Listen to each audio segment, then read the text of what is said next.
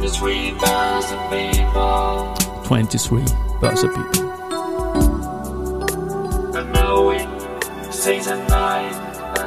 And now in season 9. Presented by EY.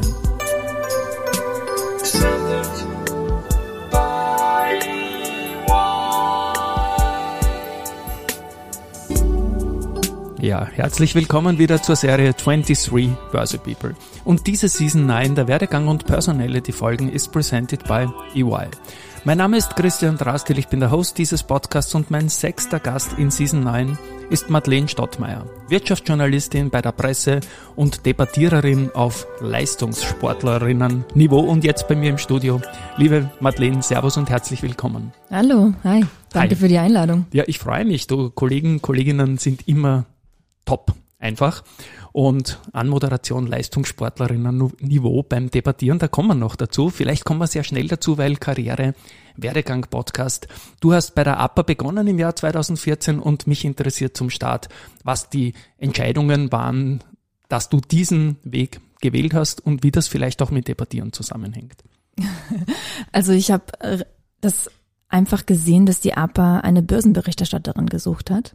Ja. Und habe mich einfach beworben. Also das ist total ähm, fast banal. Man hat jetzt meine leuchtenden so- Augen nicht gesehen, weil da waren das Wort Börseberichterstattung junger Mensch drinnen und ich freue mich einfach über sowas immer, ja. Genau. Und also ich habe schon in der Schule und während dem Studium immer ein bisschen geschrieben und ähm, habe aber immer gedacht, na, ich will lieber was Gescheites machen und nicht Journalismus, weil das ist eine brotlose Kunst, dachte ich immer.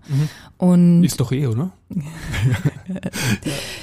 die, Jein, ja genau. Und ähm, dann bin ich, ähm, habe ich ja lieber Wirtschaft äh, studiert und bin dann aber dann doch, hat es mich dann doch zum Journalismus gezogen, bin quer eingestiegen quasi und habe bei der APA einfach angefangen und war dann ja fast sechs Jahre lang dort, ja.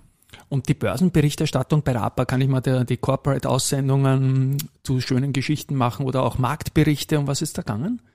Vor allem um tatsächlich Marktberichte, also dass man wirklich in der Früh, das ist auch sehr eng durchgetaktet, man in, startet in der Früh mit ähm, der Börseneröffnung oder beziehungsweise eigentlich mit dem Börsenschluss in Asien und schaut sich an, wie hat Asien geschlossen. Und das bewegt natürlich schon, schon die europäischen Börsen. Und dann später, wenn die Wall Street am Nachmittag aufmacht, das bewegt dann wieder etwas. Und einfach diesen, diese ganzen Prozesse zu verstehen, war unglaublich spannend. Und dann Ja. geht's natürlich auch um die verschiedenen Märkte, Rohstoff, Devisenmärkte etc. etc. Kann ich mich erinnern. Ich war ja früher auch Bezieher APA, als ich noch bei einem größeren Medium gearbeitet habe, jetzt in der Selbstständigkeit nicht mehr. Und da gab es schon Klassiker, auf die man gewartet hat immer und die hast zum Beispiel du geschrieben, oder? Genau, genau. Und die Wiener Börse war auch dabei. Also diese Schlussberichte oder diese Mittagsberichte, Wir haben die es da natürlich, wir gegeben haben hat. äh, Ja. natürlich über, über die Wiener Börse geschrieben. Das ist ja quasi so ein bisschen das Kerngeschäft äh, ähm, von der Börsenberichterstattung, dass man eben in Österreich auch wirklich über die österreichische Börse berichtet. Und ähm, das ist ja auch, da, da hat sich ja auch in den letzten Jahren extrem viel getan. Mhm. Und ähm, das ist natürlich auch ein USB ähm, der APA, dass sie darüber berichten können. Ich glaube, wir sind zwei Medien im ganzen Land, die intraday gerne reinschauen. Das ist die APA und wir. Das ist einfach, ja, meine Nische, die ich mir auch gesucht habe. Wir beide haben uns auch kennengelernt, da kann ich mich noch erinnern, bei einer Veranstaltung auf der, auf der alten Donau, die wir mal gemacht haben, da bist du aufgetaucht. Da war irgendwie, glaube ich, ein schönes Sommerwetter und ein paar Vorstände waren da und wir waren Abendessen. Und da hast du mir diese Geschichte auch erzählt und ich war damals schon angetan, dass es Nachwuchs an Börsejournalistinnen oder Journalisten gibt im Land und spannende Sache. Und ich kann mich erinnern, wir haben damals auch über das Debattieren kurz debattiert. Und wie wird man Debattiererin auf leistungssportlichem Niveau? Worum geht's da, Madeleine? Ich würde ja sagen, dass wir nicht darüber debattiert haben, sondern darüber gesprochen, weil da sind wir sehr, da bin ich sehr heikel mit dem Wort. Okay. Debattieren ist Ja, für mich tatsächlich ein, ein argumentatives Streitgespräch. Ich sage immer, das ist Schachspielen mit Argumenten. Schön. Und ähm, also das, das war wirklich ähm, jahrelang meine Passion. Und ich bin auf unglaublich viele Turniere gefahren. Also habe das ähm, halt überwiegend auf Englisch gemacht, aber auch auf Deutsch. Mhm. Und habe Österreich auch auf vier Weltmeisterschaften und vier Europameisterschaften und vier deutschsprachigen Meisterschaften vertreten. Wahnsinn, hätte, hätte ich dich ja fast in den Sport-Podcast einreihen können. und wie ist da der Case? Wie stelle ich mir das vor? Das Thema wird vorgegeben von Veranstalter und dann wird debattiert über mit verschiedenen Meinungen wohl, weil sonst wäre es ja keine Debatte, oder? Genau, es gibt immer ein Pro-Contra Mhm. und das Thema, das erfährt man auch erst ganz kurz davor. Also man kann sich nicht lange darauf vorbereiten. Ja. ähm, weil es eben gar nicht so sehr um, um super viele Fakten geht, sondern tatsächlich um die philosophische, argumentative Metaebene. Das heißt, das Thema sollte auch immer ausgeglichen sein und das wird tatsächlich zum Beispiel von einem Juror oder vom Club oder dann eben von einem Turnier halt ausgearbeitet und super geheim gehalten und dann 15 Minuten bevor man debattieren muss, bekommt man erst das Thema und man hat wirklich nur 15 Minuten Zeit, sich zu überlegen, was man gleich sagen wird. Man arbeitet auch so in Teams also im britischen Parlamentstil, weil es kommt ja alles aus Ja, England und okay. wirklich auch aus diesem ähm, britischen Parlament. Also da gibt's auch so bestimmte Begriffe, wie zum Beispiel der Schlussredner ist die Whip. Das Mhm. kommt ja auch aus dem Parlament, was man auch im, im US-Parlament ja auch kennt. Das ist immer der, der alles auch auf eine Linie bringt. Und ich war immer sehr oft in der Position, die Whip zum Beispiel. Also es gibt, es gibt ein klares Pro und Contra und die Themen können ganz, ganz, ganz unterschiedlich sein. Zum Beispiel? Also es kann zum Beispiel sein, ja, sollen wir die Käst einführen, ja oder Ah, nein? ja, Ja, mein Lieblingsthema. Genau. Ja. Und, Also ich bin pro, wenn, wenn ich darf. Kontra fallen mir keine Argumente ein. aber es kann auch zum Beispiel sein, ähm, ähm, dieses Haus ähm, als Commissioner Gordon würde niemals das Bat-Signal benutzen. Mhm. Und das klingt jetzt irgendwie erstmal so total lächerlich, aber da ist, sind ganz, ganz viele wichtige ähm, Themen und Konflikte, die in so einem in so einer Debatte drinstecken. Ja. Selbstjustiz, ähm, Failed State. Ähm, und man muss das halt irgendwie dann wirklich ernst nehmen. Und dann macht das unglaublich viel Spaß. Und das glaube ich dir aufs Wort, dass du das ernst nimmst. Und, und ähm, das heißt, dein Englisch muss auch verdammt gut sein, oder? Weil das braucht ja an Schlagfertigkeit auch noch und Schnelligkeit, nehme ich an, oder? Hat- Um, um da standhalten zu können in so einer Debatte. Es hat es auf jeden Fall sehr, sehr stark geschult. Also ich war eh ein Jahr in Chicago in, bei einer Gastfamilie und am College. Ähm, aber das war nochmal ein ganz anderes Niveau. Also Ja. wir haben ja da wirklich, ähm, also wie gesagt, wir arbeiten immer in Teams und meine Partnerin und ich, wir haben zum Beispiel in Oxford ähm, ein Turnier gewonnen und da haben- hatten wir halt überwiegend Native Speaker ähm, uns gegenüberstehen. Aber manchmal hilft es auch, wenn man kein Native Speaker ist, weil man dann Sachen sehr, sehr einfach erklären muss, weil man einfach nicht diese wunderschönen Ausschmückungen so parat hat. Und etwas simpel zu erklären, ist für mich eine ganz, ganz große Kunst. Das gilt auch für den Journalismus. Ich wollte eh die Überleitung schaffen, weil ich sehe dich als jungen Menschen, als Senior im Journalismus, was die fachlichen Skills. Wirst du da manchmal darauf angesprochen, dass du es anders machst als andere, weil du eben diese Debattierkultur in dir drin hast irgendwie? Ein so ein Q&A, ein Interview? Nein, so richtig drauf angesprochen werde ich nicht, dass ich das anders mache. Aber ich werde natürlich jetzt derzeit viel drauf angesprochen, dass ähm, hey, ich lese deine Ja. Geschichten voll gern. Und auch zum Beispiel Ja, ja. von von Leuten, zu denen ich jetzt wirklich jahrelang auch aufgeschaut habe. Mhm. Ähm, auch aus von anderen Medien oder so, äh, wirklich so Grand Dames und Grand Mhm. Herren, ähm, wo ich, wo das natürlich schön ist, dass die auf einmal auch einlesen. Ja. Ja, na, sp- spannend, spannend. Ähm, hilf mir noch kurz bitte mit der Zeitschiene. Du hast 2014 bei der APA angefangen. Äh, wie weit waren da deine Debattierskills im Jahr 2014? War das mitten in der Karriere oder hat sich das dann parallel ergeben? Ja, das hat sich genau, ich, hab- da war ich schon am Debattieren für, für zwei Jahre und dann habe ich das während der APA wirklich sehr, sehr stark betrieben als Hobby. Das war dann eigentlich fast mein Hauptberuf, wenn ich ehrlich bin. Weil du musst dir vorstellen, ähm, am Wochenende fährt man immer aufs Turnier. Also man fährt dann eben irgendwie nach England oder Oxford Boah, oder Cambridge oder eben auch äh, in deutschsprachige Städte und ähm, geht dann eben auf die Turniere. Und montags war immer Training auf Deutsch, glaube ich, und Mhm. Mittwoch immer auf Englisch. Und Dienstag hatten wir dann ähm, das Pro-Training für die ganz, also für die Turnierteams quasi, die auf die Weltmeisterschaften fahren oder eben auf die Europameisterschaften. Und Donnerstag war quasi so der Auskatertag. das kann ich mir vorstellen. Also, Und ja. Also beim Debattieren geht es ja höchstwahrscheinlich auch ein klein wenig um Streitkultur. Ja, Und wird es auch manchmal laut bei so einem Wettbewerb, so dass man so richtig streitet oder muss man da auch calm bleiben, dass das Ganze auch irgendwie im Rahmen bleibt? Das ist eine Stilfrage. Okay. Es gibt unterschiedliche Stile und es gibt auch unterschiedliche Themen. Also ähm, zum Beispiel beim Deutschen geht es auch mehr um Rhetorik zum Beispiel. Ja. Und da darf man natürlich auch ein bisschen schauspielern, ein bisschen Pathos zeigen, wie, wie, wie die alten Griechen das jetzt sagen Ja. würden. Und da, das muss man gut einsetzen. Ja. Aber es gibt da unglaublich tolle Redner, die da das ähm, ganz großartig machen. Ähm, ich war zum Beispiel immer jemand, der, der auch gerne alles mit den Augenzwinkern erzählt. Mhm. Ähm, es gibt Leute, die schreien natürlich auch richtig und sind einfach sehr, sehr Ich aufgeregt. aber, aber nicht Ja. despektierlich, sondern ich sehe es vor mir irgendwie und vergleiche es Ja. auch mit Schach irgendwie, auch Ja, mit so genau. Mindgames dabei, oder? Ja. Und was auch interessant ist, man muss, also das Team gewinnt, was argumentativ die anderen Teams schlägt. Also es gibt quasi, man muss auch den anderen gut zuhören. Das ist eigentlich die große Herausforderung. Dass man noch so selber im Kopf drin ist, oh mein Gott, was, was sag ich gleich? Aber man muss eigentlich viel mehr den anderen zuhören, um zu verstehen, was ist die Kernaussage und wie kriege ich diese Kernaussage ausgehebelt. Und das genau das fehlt ja oft in unserer öffentlichen Diskussion, nicht nur bei Politik, sondern auch bei Talkshows und ähm, auch im Journalismus.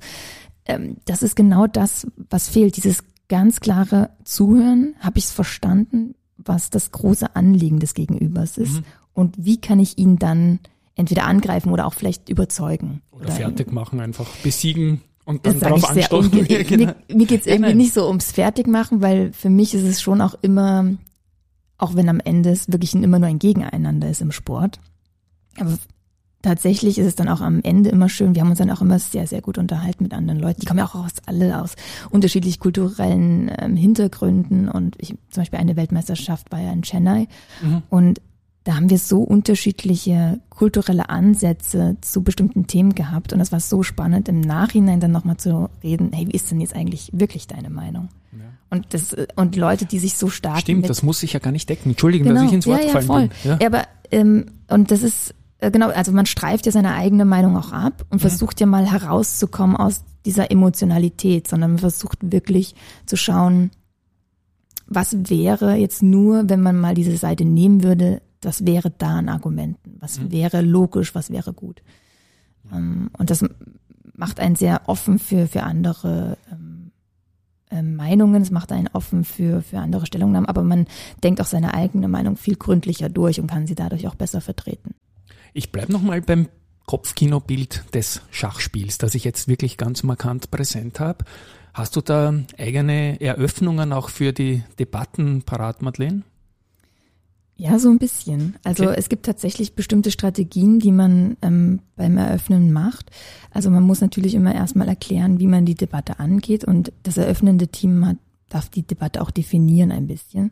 Und es gibt zum Beispiel eine Strategie, angenommen das Thema ist, man möchte Abtreibung verbieten oder ähm, erlauben in bestimmten US-Staaten, wie auch immer, da ist, ist das Spiel ja umgekehrt, dann weiß man, ähm, angenommen man ist jetzt ähm, für Abtreibung, man weiß, man wird den Punkt, dass man jetzt ein Leben umbringt, nicht gewinnen. Also natürlich gibt es ex ähm, bestimmte äh, Aspekte davon, aber man weiß, diesen Punkt, das ist jetzt nicht der gewinnende Punkt. Und das kann man auch am Anfang gleich sagen, dass, ähm, dass man quasi das opfert.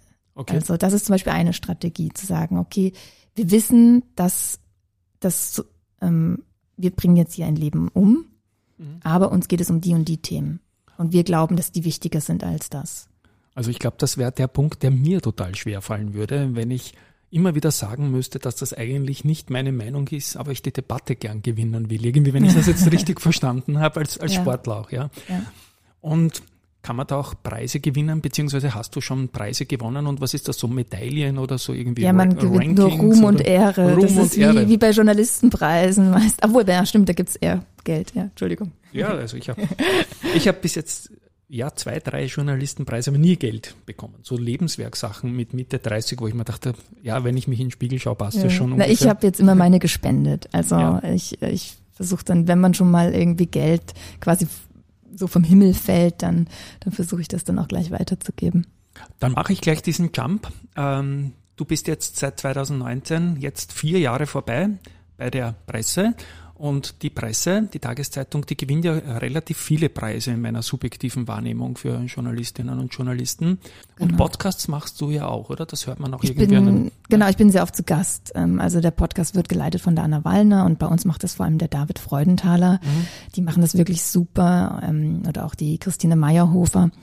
Ähm, Und die laden mich dann immer wieder ein, wenn sie ein Thema besonders spannend finden. Also eine Kollegin wie die Anna Mhm. macht den Podcast und holt dann eine Expertin aus der Redaktion Genau. zum jeweiligen Thema dazu und das bist hier und da du. Ja. Und zu welchen Themen kann man dich da im Podcast dann als Expertin hören? Ja, meistens zu Banken und Immobilien. Das sind so deine Dinge, ne? Das sind meine Lieblingsthemen, genau. Und das war bei der Presse einfach dann, ich kenne das vom Journalismus, komme auch aus einer Tageszeitung und da hat man halt so seine Branchen, weil dann irgendwie rutscht man auch tiefer rein und hat auch die ganzen Research-Tätigkeiten und kann besser einreihen natürlich. Wieso sind es die beiden geworden, weil die gerade frei waren oder ist das ein bisschen Steckenpferd-Ding? Ich habe am Anfang eigentlich eher Übernahmen gemacht, also M&A. Und das ist ja auch so meine Passion. Also ich habe ja viel am S und Osram, SIMO, Imo Finanz und also wenn andere Netflix schauen, Never Ending Story genau. und so weiter, genau. wenn andere Netflix schauen, ziehe ich mir Übernahmen rein. Also ich, ich hole mir da die Popcorn-Tüte und denke mir, geil. Ja. Und das war wirklich, ich habe das geliebt.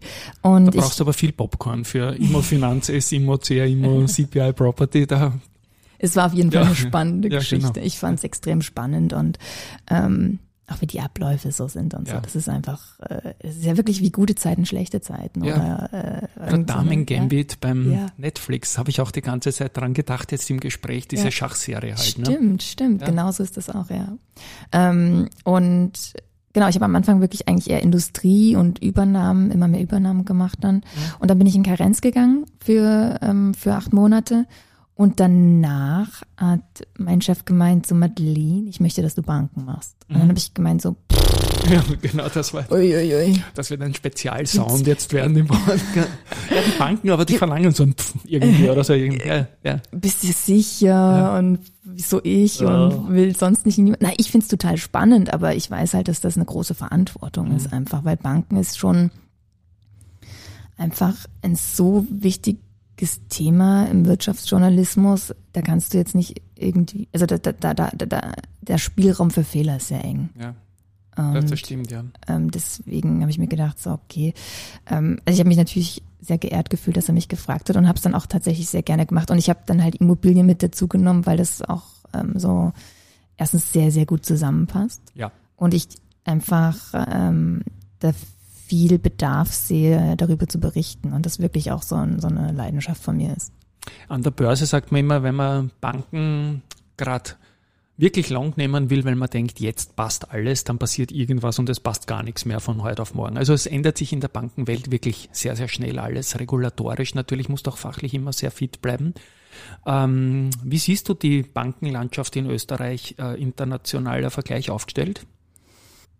Äh, Die österreichischen Banken haben, glaube ich, durch Corona und die letzten Jahre viel gemacht, was ihnen jetzt hilft. Also ich meine, wir müssen, also wenn wir ehrlich sind und viele Unternehmen ähm, werden Probleme bekommen, das wird natürlich auch bei den Banken zu spüren sein. Aber die Vorbereitung, die gelaufen ist für die Banken, also in Form von Kostenreduktion, ähm, Eigenkapitalpuffer etc., da sind die Banken extrem gut aufgestellt, meiner Meinung nach. Also da war, ähm, da ist viel passiert. Ich glaube, wo noch mehr Bedarf ist und ähm, wo man jetzt auch schauen muss, dass man sich nicht zu sehr verzettelt oder da auch wirklich einen Zug drauf hat, ist einmal wirklich Usability, also junge Menschen das irgendwie ähm, einfach zugänglich zu machen und zweitens halt zu schauen, welche Unternehmenskredite und welche welche Sachen sind einfach jetzt an der Grenze. Aber ich glaube, Ja. das wird eh auch gemacht. Das wird gemacht und ja, der Krieg ist natürlich ein Riesenthema auch für die Banken geworden. Wir haben im Vorgespräch gesprochen äh, über investigative Facetten im Journalismus, die natürlich dazugehören. Du machst das gerne, magst aber das Wort investigativ nicht so ganz besonders gerne. Und, und warum nicht eigentlich? Ja, ich, ich es wird immer gesagt, so Madeleine, du machst so viel Investigatives, aber ich finde, investigativ ist so ein Marketing-Gag Ja. unter Journalisten geworden, habe ich das Gefühl. Jeder, der irgendwie gute Geschichten schreibt, nennt sich gleich Investigativjournalist. Und für mich ist das einfach Recherche. Mhm. Also So wie Qualitätsmedium irgendwie. Ja, Selbst, genau. self-titled. Ich weiß, du Genau. bist bei der Presse. ich will aber auch niemanden jetzt auf dem, auf dem, also ich möchte niemanden, der sich so nennt, natürlich jetzt irgendwie zu nahe treten. Das will ich Ja. auch nicht. Weil mir geht's nur für mich persönlich. Ich finde manchmal, das Wort wird so überbenutzt. Und ich denke, ähm, im Kern heißt es einfach recherchieren. Und jeder macht das eben in seinen Themen. Und ähm, ja. Bei dir traue ich mich das tun als Debattierkünstlerin, sage ich jetzt mal. Äh, Im Vorgespräch haben wir das nämlich nicht gefragt und bei anderen Gästen mache ich das auch nicht, Fragen stellen, die nicht im Vorgespräch waren. Aber Madeleine, was ist für dich eine gute Geschichte, die du abgeliefert hast? Was hat, hat die für Attribute, dass du dann sagst, eigentlich leibend, ich freue mich, wenn ich morgen die Zeitung kriege? So mein Champagner-Moment quasi. Ja, genau. Ja, wenn, also ich, ich muss gestehen, dass ich oft mit einem nicht so guten Gefühl Geschichten abgebe, weil man, ich bin dann irgendwie noch so im Kopf drin und denke mir so, ah, habe ich das jetzt wirklich gut erzählt? War das nicht zu komplex? Weil ich neige schon dazu, Perfektionismus ein bisschen, oder? na, nicht unbedingt Perfektionismus. Ich bin gern jemand, der viel erzählt und dann viele Fakten reinschreibt. Und ich denke mir, das, ich möchte, ähm, ich denke, also ich schreibe auch manchmal mehr mit einer bestimmten Branche, mit bestimmten Experten ähm, im, im Kopf, der eventuell diesen Artikel liest, als vielleicht für die breite Leserschaft. Und das ist vielleicht manchmal ähm, nicht die beste Strategie, weil die jeder sollte ja, sage ich mal, irgendwie einen Artikel lesen. Aber ich bin oft jemand, der eher, also ich sag mal so, meine Artikel sind manchmal nicht für jeden. Ja. Und das, das ist so. Und Würde ich von einer Presse auch erwarten irgendwie. ja, würde ich von anderen Zeitungen erwarten, dass es für jeden ja, verständlich wir, ist. wir haben einen guten Wirtschaftsfokus einfach. Und ähm, wir werden auch von Leuten gelesen, die sich natürlich auch mehr für Wirtschaft interessieren, mehr Mhm. für diese Themen interessieren. Von daher darf ich auch ein bisschen mehr voraussetzen. Es ist der Spagat immer, gell? Was setzt man voraus? Genau, Vor allem bei genau. Fortsetzungsstory, weil du kannst ja durchaus auch ähm, horizontal erzählen, nicht nur Ja. vertikal, ist immer wieder in der Fernsehserie. Ich liebe ja das horizontale Erzählen über mehrere Podcast-Folgen, einfach eine Geschichte in zehn Folgen hintereinander abhandeln, jeden Tag ein bisschen was. Ähm, ist man recherchiert, ja, Ja. man recherchiert halt immer so viel und dann darf man irgendwie das nur so in so einem, in so einem einen Artikel dann Es war halt äh, am Platz, oder? In der Zeitung ist ja alles, oder darfst du online unendlich ausholen dann, wenn du noch was loswerden willst? Ich darf online schon noch ausholen, ähm, aber die Frage ist auch, wie sinnvoll das dann ist. Also irgendwann ähm, holt man ja den Leser nicht mehr ab. Ja. Aber genau, also ich, ich habe oft, ich bin nicht jemand, der eigentlich, ich bin immer eher ein bisschen unzufrieden, wenn ich ehrlich bin. Also Mhm. Ich bin nicht jemand, der sagt so, boah, war ich geil, yeah. ähm, ja, ich bin immer eher so, oh, ich Ja. weiß nicht, hätte ich noch mal drüber schlafen können, dann hätte ich vielleicht einen netteren Einstieg gewählt oder Ja. das oder äh, jenes ein bisschen leichter erklärt. Ich bin immer eher ein kleines bisschen von der unzufriedenen Ecke. Ich sehe immer irgendwie Potenzial für Verbesserung. Ist ja gut grundsätzlich und ich glaube, es ist auch nicht schlecht, wenn man ein bisschen Respekt vor dem Job hat. Die Presse ist ja doch eine große Bühne mit vielen Leserinnen und Lesern und dass man da sagt, ist eigentlich doch nicht wurscht, was ich schreibe. Ich, ich kenne auch andere Medien, wo es einfach nur, wir haben immer ein bisschen despektierlich die Zeitung rausgepudert, haben wir immer gesagt, so und nächsten Tag neuer Tag. Nein, nein, also Ja. das ist bei uns gibt's wirklich mehrere Qualitätsstufen und auch Feedback. Wir kriegen unglaublich viel Feedback. Also es gibt ja einmal das Redigierfeedback, dann gibt Mhm. es nochmal jemanden, also zum Beispiel der Chefredakteur am nächsten Tag, der vielleicht auch nochmal Feedback gibt. oder Blattkritik oder so. Ne? Blattkritik Ja. gibt es dann auch nochmal extra. Und ich bin das für, ich bin dafür unglaublich dankbar, weil dadurch habe ich einfach innerhalb von kürzester Zeit auch so viel gelernt. Mhm. Und äh, das macht natürlich einen Artikel einfach immer nur besser, wenn man auch so ein bisschen hört, okay, wie hat zum Beispiel jemand, der sich eher für Politik äh, interessiert, den Artikel gelesen. Mhm. Die internen Feedbacks hast du jetzt angeschnitten. Gibt es auch sehr viel von außen? Ich glaube, bei den Pressejournalistinnen steht die E-Mail-Adresse schon dabei. Ne? Bei den an. Meinungsstücken. Bei den Meinungsstücken kann man sagen, hey, Schaß oder Leiwand oder, oder gut. Kommt da viel von außen? ja. Ja, also auch ohne, ja. dass meine Mail da steht, bekommt Okay. er sehr viel Feedback. Ja, ja, Ja. ja. Mit Ähm, anderen, oder will, will man da in den Diskurs oder, oder gibt's da, also ja, sicher schon, nicht nur. Natürlich. Ja, okay. Ich meine, mit meinem, Ja. mit meiner Debattierleidenschaft.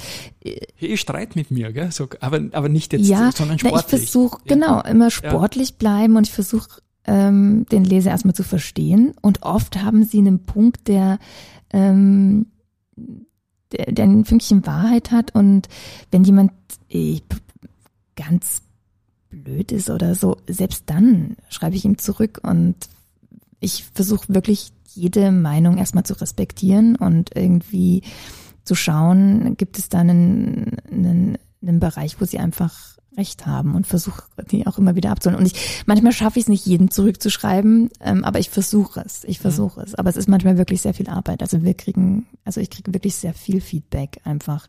Oder auch Anregungen. Manchmal sind es ja auch Anregungen. Wir sprechen jetzt Anfang Q4 2023. Ähm, wenn ich jetzt eine Journalistin, einen Journalisten Rundfrage machen würde an so ein paar exponierte Persönlichkeiten, äh, was waren deiner Meinung nach die, die, mit Betonung auf die Wirtschaftsthemen 2023, die dann auch vielleicht in der Erinnerung hängen bleiben werden? Naja, einerseits ähm, der Ukraine-Krieg, Immer einfach noch, ne? alle ja. wirtschaftlichen Aspekte, die damit zu tun haben, diese Nachwehen, ähm, auch was die wirtschaftliche Abhängigkeit Österreichs mit seinen, ähm, mit dem Ausland angeht. Ähm, es gab natürlich ähm, in der Bankenbranche gibt es sehr viele Personalien, die ganz spannend waren. Ähm, äh, ist, Wirecard bleibt ein Thema und natürlich Banker und Immobilien ähm, auch für mich die ganz großen Themen. Aber es gibt natürlich auch Themen, mit denen ich jetzt so nicht ganz so viel zu tun habe. Arbeitsmarkt, äh, Konjunktur, mhm. Inflation. Das sind ja alles so Sachen, die, die bleiben einfach uns ähm, derzeit erhalten und beschäftigen uns immer wieder, vor allem weil sie ja auch so viel beeinflussen einfach. Ja.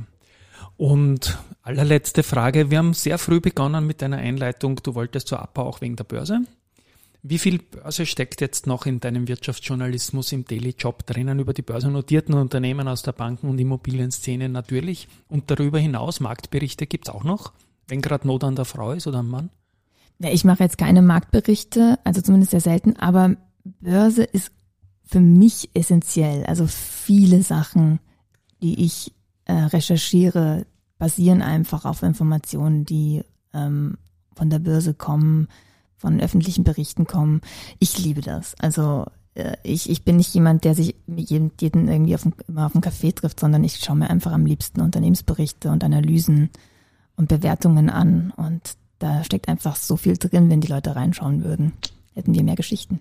Wunderbar. Und ich unterbreche genau jetzt, weil das das perfekte Schlusswort ist, das natürlich jemand wie ich gerne hört, wenn jemand die Börse da doch irgendwie als wichtigen Pulsschlag unserer Zeit, Gesellschaft und auch unserer Financial Literacy sieht. Liebe Madeleine, es war eine Riesenfreude. Ich habe mich mehr zusammengerissen als sonst mit so einem Vis-à-vis, -vis, auch mit den Skills im Debattieren und so weiter. Mir hat's riesig Spaß gemacht. An euch da draußen, danke fürs Zuhören und ich glaube, eine leimende Folge on air geschickt, wir beide. Und tschüss einmal von meiner Seite. Ciao, vielen Dank, hat mich sehr gefreut. Ciao.